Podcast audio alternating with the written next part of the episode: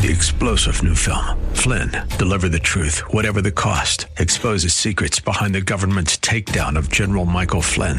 Flynn knew what the intel world had been up to. He ordered the first audit of the use of contractors. This set off alarm bells. He told the truth. He was the most dangerous person for Donald Trump to hire. They had to get rid of Flynn. Flynn, deliver the truth, whatever the cost. Available now. Watch it today. Go to salemnow.com. Salemnow.com. Welcome to Grounded and Growing in Christ. I'm Dan Rhoda, a pastor of Orland Park Christian Reformed Church, and today we are going to open the Bible together to hear from God's Word. To hear all of the messages in this series, please visit groundedandgrowingradio.com. There you can learn more about this audio ministry, and we'd love if you'd consider providing financial support by making a gift of any amount. If you're not part of the local church, Orland Park Christian Reformed Church welcomes you to worship with us this Sunday as we gather to worship and hear the Word of God proclaimed. You can learn more about our church at groundedandgrowingradio.com. We come to the message for this evening. I will be preaching on three specific texts, three larger texts in particular.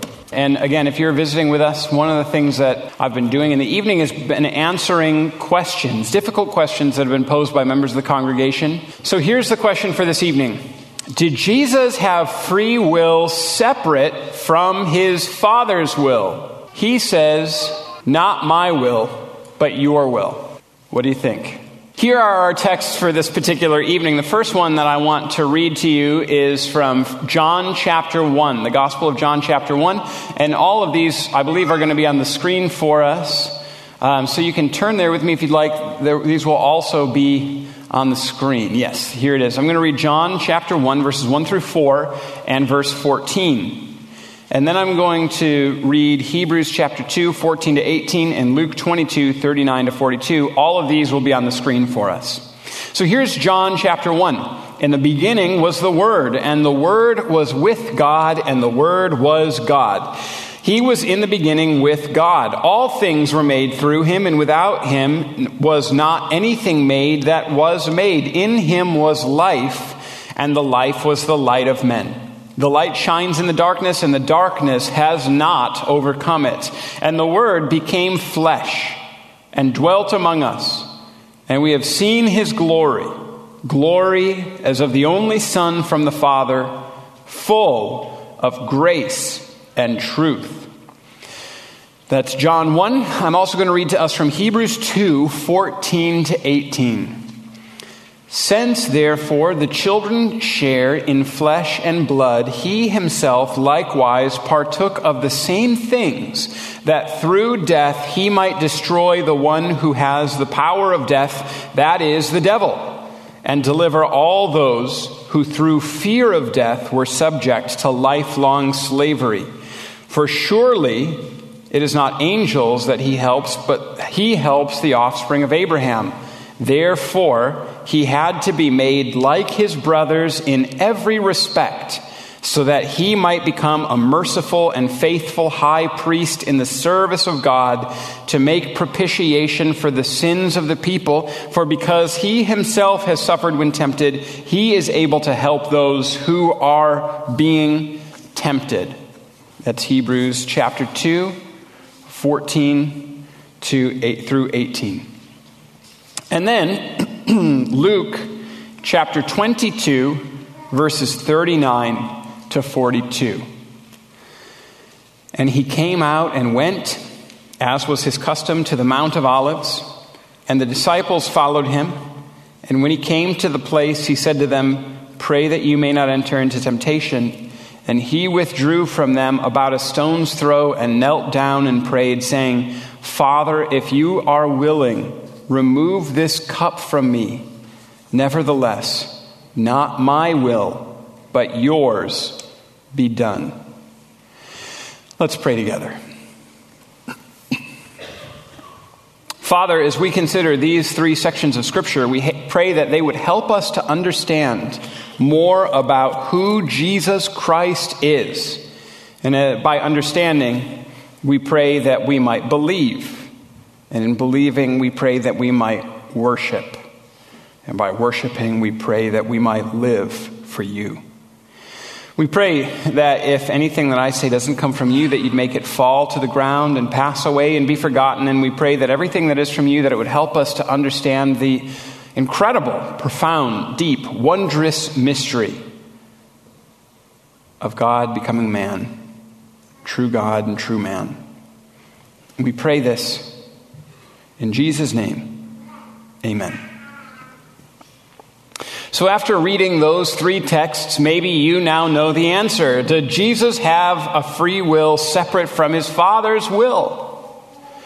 Well, I would just like for you to think about what you think the answer is in your own head, and then we can talk after the service this evening. You can tell me if you were right or if you were wrong or somewhere in between, all right?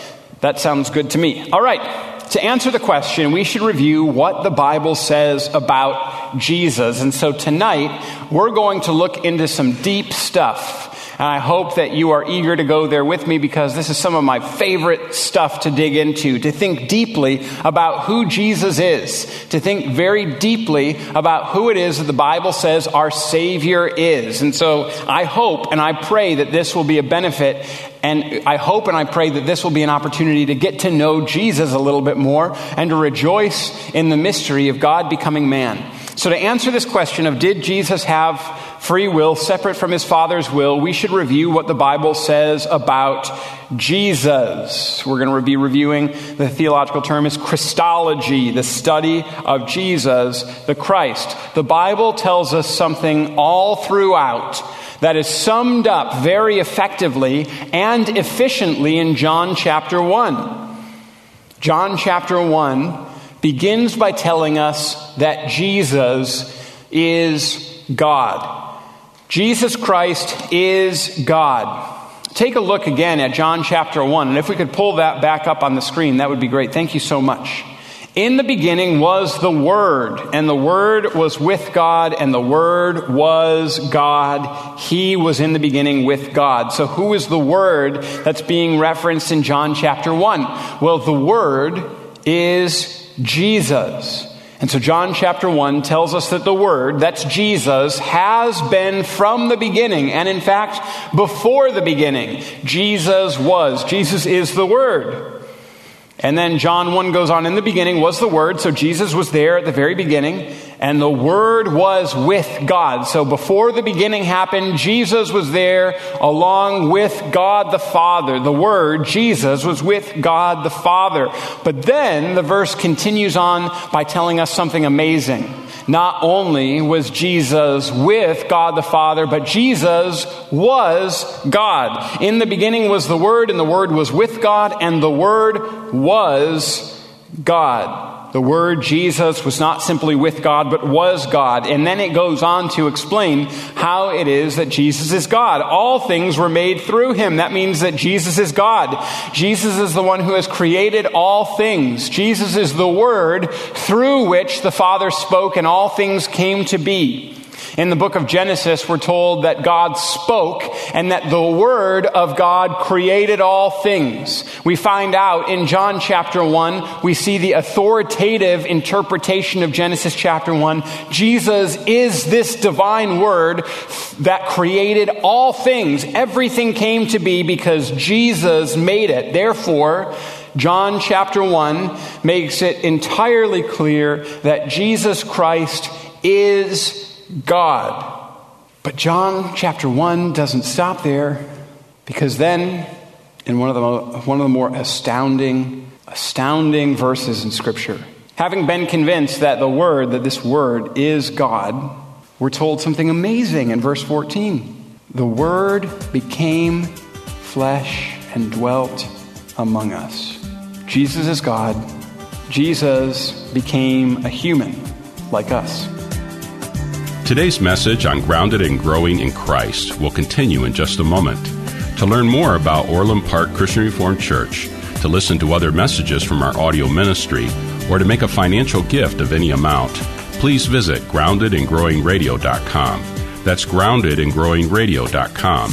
This audio ministry is made possible by gifts from listeners like yourself, and we greatly appreciate all those of you who continue to make it possible to share this work with listeners across Chicagoland. Now let's return to today's message.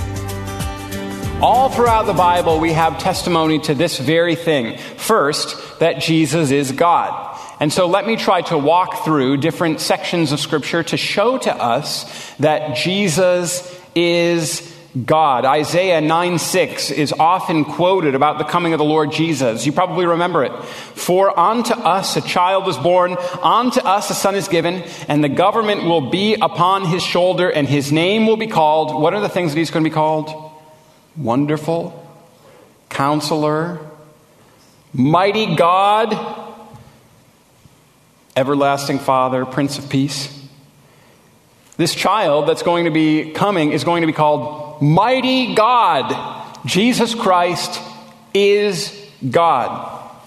And then Matthew chapter 1, verse 23. Here I'm just going to run through some verses with us that talk about how Jesus is God. Matthew 1 23. Behold, the virgin shall be with child and bear a son, and they shall call his name Emmanuel, which is translated God with us. Jesus is born and he's given the name God with us. Why? Because Jesus is God, and so he is with us. John chapter 8, verse 24. Jesus recognized and realized that he was God. He tells them in John 8 24, Most assuredly I say to you, before Abraham was, I am. Now, you might remember that when Moses heard from the Lord God and, and the Lord God was speaking to Moses in the burning bush, he asked God, he said, what, Who shall I say sent me to the Israelites? If they ask me your name, what shall I say is your name? And he said, My name is I am that I am. This phrase, I am, this is something that signals this is God speaking. And so Jesus says, he even confuses the way that the language would commonly go, and you can get it in the text. I say to you, before Abraham was, he doesn't say I was, he says, before Abraham was, I am. Jesus is claiming to be God. Jesus knows that he is God. And then John 20, verse 28. His disciples recognized that Jesus was God. When Thomas sees the resurrected Jesus, and Jesus appears to him and demonstrates the fact that he has risen from the dead. Thomas looks at him. Thomas answers and says to him, My Lord and my God. My Lord and my God. His disciples recognized who he was and recognized that Jesus is God. And then Titus chapter 2, verses 11 and following says this For the grace of God has appeared, bringing salvation for all people, training us to renounce ungodliness and worldly passions and to live self controlled, upright, and godly lives in the present age, waiting for our blessed hope, the appearance, appearing of the glory of our great God and Savior, Jesus Christ, who gave himself for us to redeem us from all lawlessness and to purify for himself a people for his own possession who are jealous for good works. Jesus is God. And this is the constant repeated phrase about who Jesus is throughout the Old Testament and New Testament, in the Gospels and in the epistles, in the book of Revelation. All of the different genres and types of the Bible testify to the fact that Jesus Christ is God.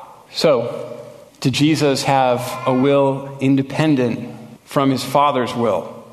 Well, let's continue. Because John chapter 1 makes it clear that Jesus is God, and then Jesus, as God, becomes a human. The Word becomes flesh. The Word became flesh.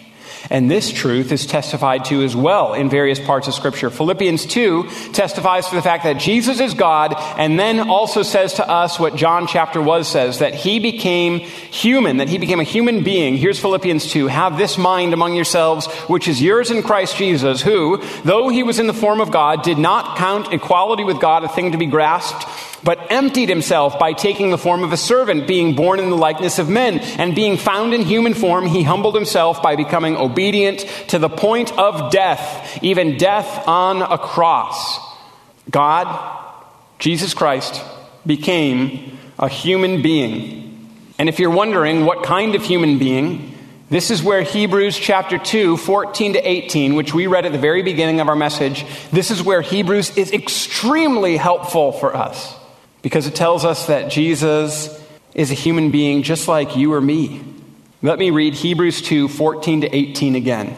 Hebrews 2 14 to 18 says this Since therefore the children share in his flesh and blood, he himself likewise partook of the same things, that through death he might destroy the one who has power of death, that is the devil, and deliver all those who through fear of death were subject to lifelong slavery. For surely it is not angels that he helps, but he helps the offspring of Abraham. Therefore, he had to be made like his brothers in every respect, so that he might become a merciful and faithful high priest in the service of God to make propitiation for the sins of the people. For because he himself has suffered when tempted, he is able to help those who are being tempted. Verse 17 in particular, pay attention to. Therefore, he had to be made like his brothers in every respect, so that he might become merciful and faithful high priest in the service of God to make propitiation for the sins of the people. Hebrews chapter 4 picks up this same language and says the only difference between Jesus and his humanity and us in our humanity is we sin and Jesus never did. Everything else is the same. Jesus, therefore, is truly human and truly God. So, what does that mean? Well, it means that Jesus has everything associated with being God and everything associated with being human even a human will. Meaning that Jesus had a truly divine will and a truly human will. Jesus had both a truly divine will and a truly human will. That is why we can hear Jesus pray, Not my will, but your will be done. This is from, uh, this is from a writer in the uh, Twin Cities area talks about the way that Jesus is truly human. Jesus has a truly human body. The New Testament is clear enough that Jesus has a human body. John 1, verse 14 means this, at least, and more. The Word became flesh.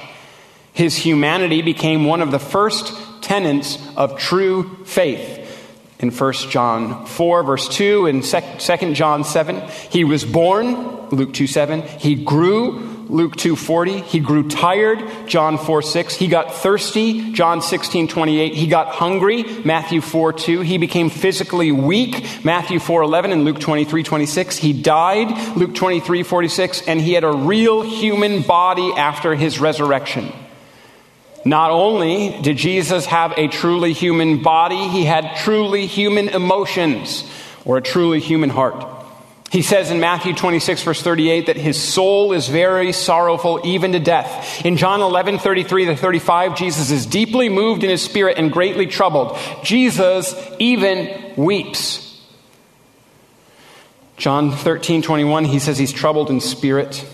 The author in Hebrews writes in Hebrews 5 that Jesus offered up prayers and supplications with loud cries and tears. John Calvin has a very memorable quotation. He says, Christ has put on our feelings along with our flesh.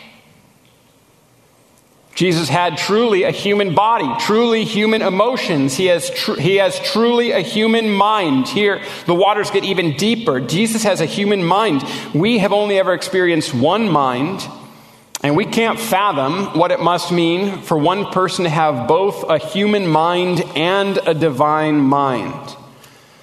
But two key texts point us to this mind boggling truth. Jesus increased in wisdom and stature and in favor with God and man. That's what Luke 2 52 says. Or how about this one? Mark 13 32. Concerning that day or that hour, no one knows, not even the angels in heaven, nor the Son, but only the Father.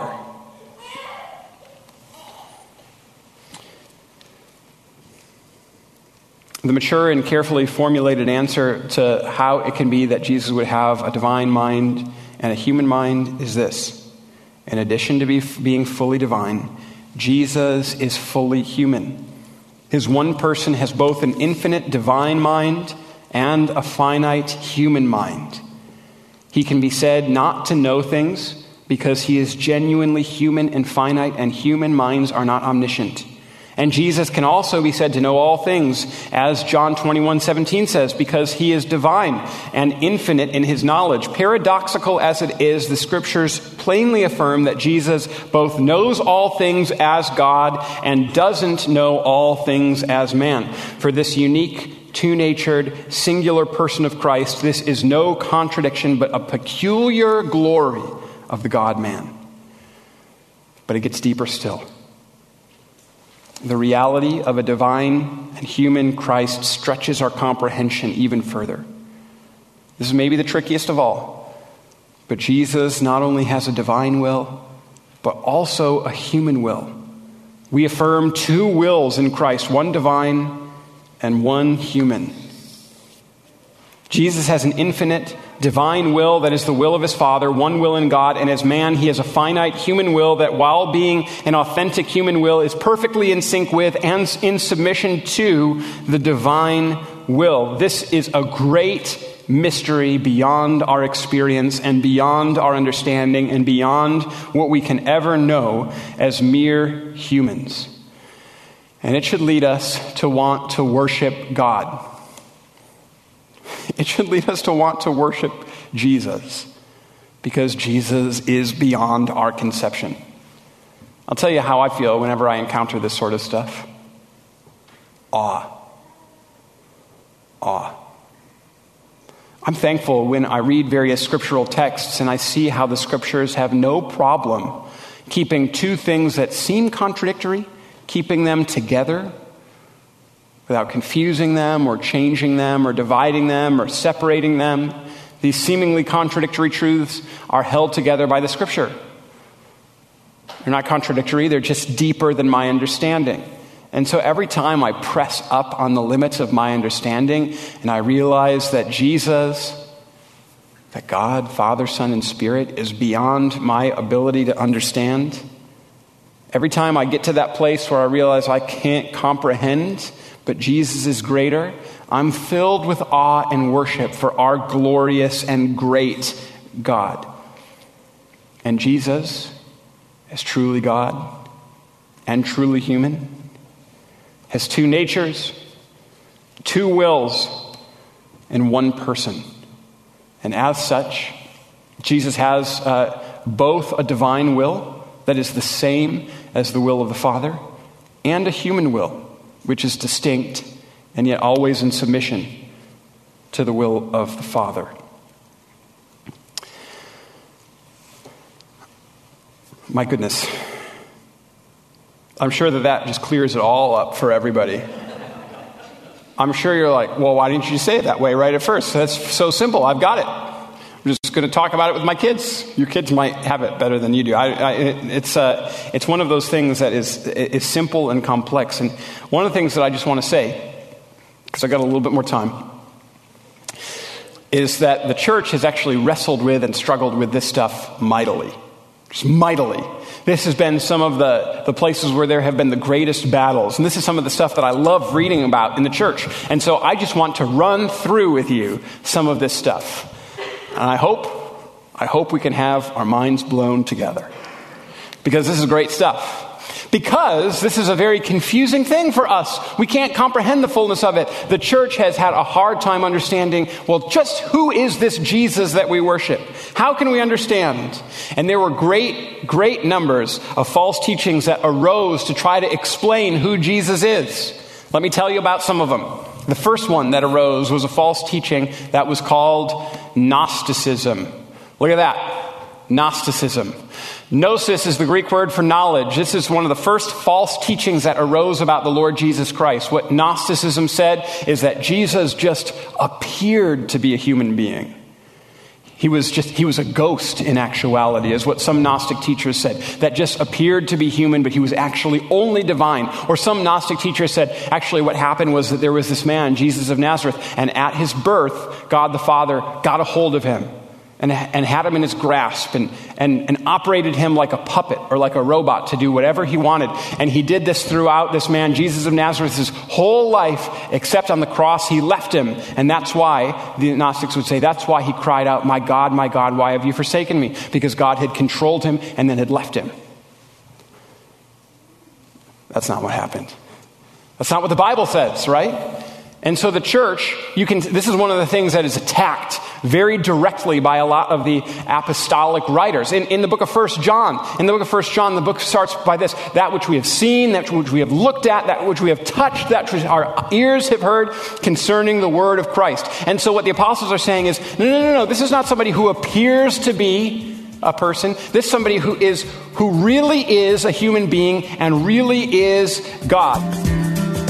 My prayer is that the Lord speaks to you through His Word, that we cultivate grateful hearts to Him and flourish in a world searching for the hope that we find only in Jesus.